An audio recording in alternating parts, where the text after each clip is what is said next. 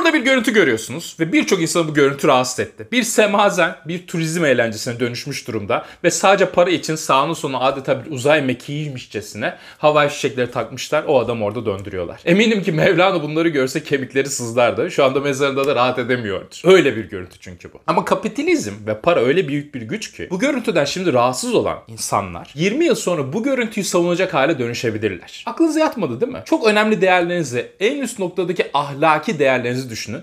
Tüm bunların tersini savunacak duruma getirebilir kapitalizm ve size bunu alıştırır. Aklınıza yatmıyor mu? Size çok güzel bir tane örnek vereyim. Hayatı içerisinde yaşadığımız, hepimizin yaşadığı bir şey. Nedir o? Belki hatırlayanınız vardır ama bir adam alkollü bir şekilde araç kullandı ve sonra görevi başındaki bir polis memurunu şehit etti. Ardından bu adamı bir yıl bile hapishanede kalmadan duyduğumuz kadarıyla her türlü ahlaksızlığı yapılarak hapishaneden çıkarılması için her yol denendi. Ve bunu gerçekleştiren kişi o dönemde bakın bu işler en böyle duyulduğu dönemde bir markanın yüzü olarak karşımıza çıktı. Ve ben şöyle düşünmüştüm gerçekten bir pazarlama hocası olarak. Dedim tarihin en büyük skandallarından birisine yol açacak bu marka. Hızla kapanacak, hızla batacak. Türkiye gibi bir yerde bunu yapan bir marka asla ayakta duramaz. Hocam ne oldu biliyor musunuz? O markanın satışları arttı. Polis memurumuzu şehit eden, alkollü araç kullanarak şehit eden adam ve bu adamın suçlarını da dizseniz bitmez. Bir yıl dolmadan hapishaneden çıkarıldı. Bunun çıkarılması için her türlü pisliği yapan adam gitti bir firmanın reklam yüzü oldu ve o firmanın satışları bu ülkede arttı.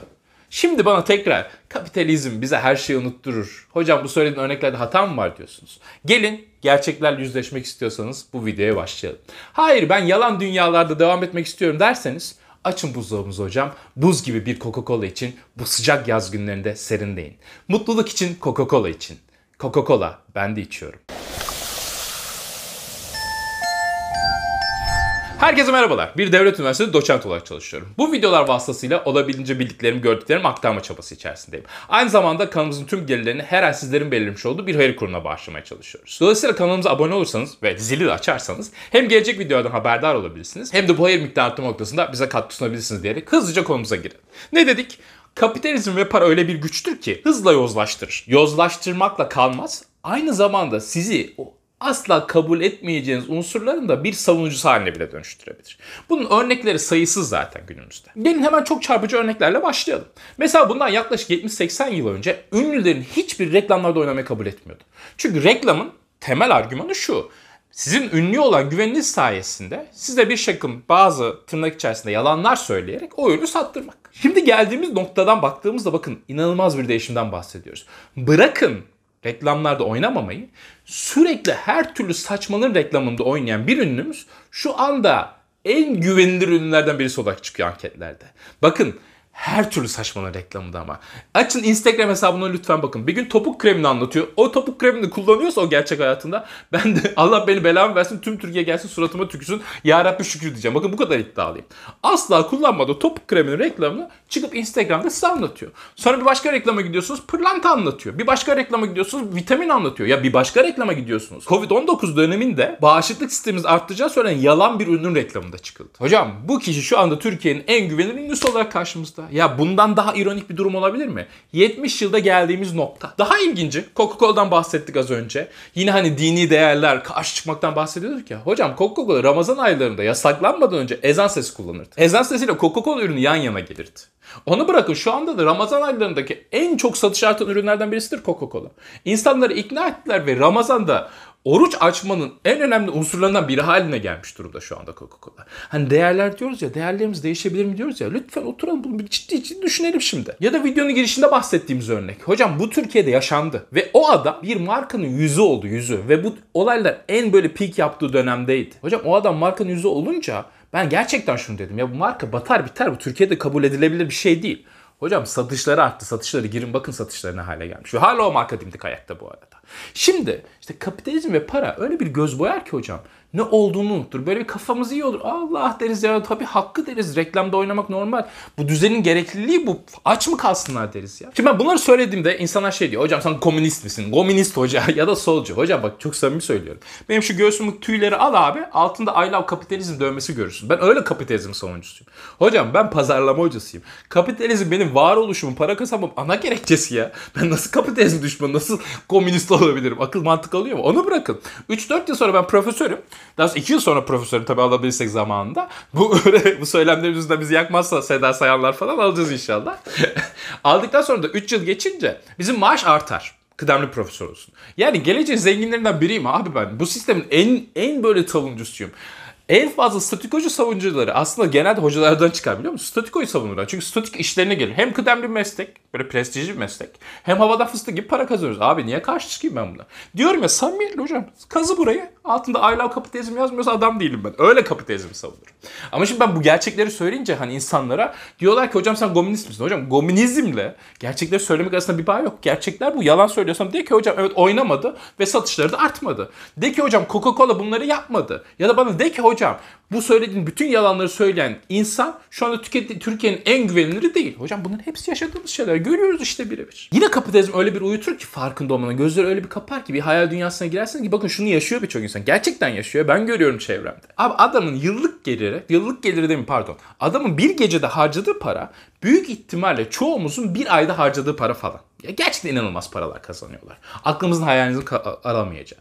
Ve bu gelirinin binde birini şey yapıyor, bağışlıyor. Yani sen yolda giderken bir ihtiyacı olanı görüp 5 lira verdiğinde ondan daha fazla bağış yapıyorsun gelirin oranla. Ama insanlar o adamın o binde birini bağışlaması şovunu izliyor ve şunu söylüyorlar. Ya bu adam cennetlik ya. Ben cehennemliyim bu adam cennetlik abi. Yaptığı bağışa bakar mısın? İşte kapitalizm ve paranın o yalan dünyasının siz bir uyutması. Hocam o adamın nesi cennetlik yapma gözünü seveyim ya. Hiçbir maliyete katlanmıyor bağış yapmaksa. Bağıştan bahsediyorsak ele her cennetlik olmak üzere. Ama gerçekten bunun etrafınızda göreceksiniz. Dua eden babaanneler, anneanneler var ya. Nasıl hayırlı bir evlat diyor. Babaanne, anneanne ne hayırlı evlatı ya. Senin yaptığın bağışın çok daha azını yapıyor normalde baktığında. Ama işte olay bu hocam.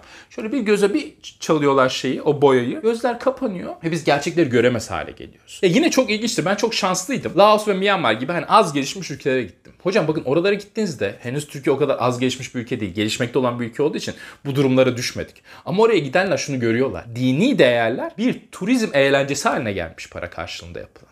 Ya gerçekten insan gittiğinde böyle utanıyor ya onlar adına. Ya bu hale düşmemeliydi. Ya Budist adamlar elbette ki hepsini şey yapmıyorum ama gerçekten alıyorlar sizi. Paranız varsa verirseniz en mahrem yerine sokuyorlar Budizm e, tapınaklarının. Normalde kimsenin giremeyeceği. Yetmiyor. Bir de orada size bağış çeki yazdırmak için ağızlarından gelen her türlü tüccarlığı yapıyorlar. Hocam ben bunları gördüm ve her yerinde görüyorsunuz. Herkesi günah almak istemem ama olan bu.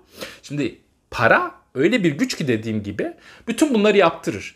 Ama bir de bunun üzerine kapitalizm sus ekerseniz işte sistem de olabildiğince bunun farkındalığını vardırmamak için bizi uyutmanın yollarını dener. Ve bunda da çok başarılı az önce verdiğim örneklerde gördüğünüz üzere. Bu konuda da literatürde çok güzel bir şey vardır. Useful idiots derler. Yani sistemin koruyucularını useful idiots denir. Adı bu. Ne demek yani? Kullanışlı aptallar, kullanışlı gerizekalılar, kullanışlı mallar. Nedir bunlar? Bunlar şudur. Saf insanlar.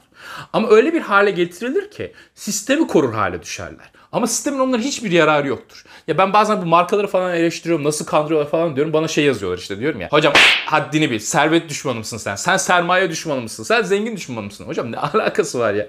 Olan bir hatayı söylüyor. Bu, bunu niye kişiselleştirip bana suçlatıyorsunuz? Ama işte bunun adı gerçekten hani şey demek istemiyorum ama useful idiots diye geçer. Nedir? Sistemin ayakta varoluşunu sağlayabilmek adına savunuculara ihtiyacı vardır. Ve sistem bariz bir şekilde actually there. Sizin aleyhinize de olsa bu saf savunucuları doğru argümanlarla yeterince ısrarla söylerseniz ikna edersiniz. Ve belli bir süre sonra sistemi bu adamlar savunur hale gelirler. Ve sisteme baktığınızda sistemin en büyük zararını gören adamlar aslında bunlardır. İşte literatür buna da bir ad vermişler hocam. Ve ad bence de cuk diye oturuyor. Ama hakikaten yaşadığımız bu. Ya bunları anlatıyorsunuz. Bakın diyorsunuz böyle uyutuyorlar. Böyle yalanlar var. Bu sistem doğru değil. Bu sistem böyle yürütülürse arada hani köleliğin kaldırdığı falan zannediyoruz ama kölelik falan kaldırmadı hocam. Aynı sistemi farklı bir biçimde ilerliyoruz biz şu anda. E tüm bunlar böyleyken hocam bunları söyleyenler karşısında bunu savunanların da aslında sistemden en fazla zarar görmesi işte kapitalizmin en büyük başarısı olarak karşımıza çıkıyor. Çok güzel bir şekilde sistem farkında olmadan bizi uyutuyor ve biz farkında olmadan bu sistemin savunucuları haline dönüşüyoruz. Peki en sonunda gelirsek hocam e ne ne ne anlatmak istiyorsun? Hadi söyle sonuca gel bir çözüm bul diyorsanız hocam çözümü niye bulayım? ya gerçekten bak samimiyetle söylüyorum. Niye çözüm bulayım hocam? Bak kazı I love kapitalizm hocam. Kapitalizm en büyük savunucusuyum. 5 yıl sonra bunun en güzel kaymağını yiyecek adamım. Ben çözüm bulamam. Ben sadece şunu söylüyorum. Bir farkındalık yaratmak adına durumun bu olduğunu söylüyorum. Ha, yarın baktık kapitalizm yıkıldı. Hemen de en büyük düşman olurum. Böyle de döneyim. Çünkü neden? İnsanım. İnsan böyle bir varlık. Son olarak eğer bize hocam bir şey söyle diyorsanız derim ki size Coca-Cola için, Coca-Cola için, Coca-Cola için. Bu yaz günlerinde serinlemek ve mutluluk için Coca-Cola için.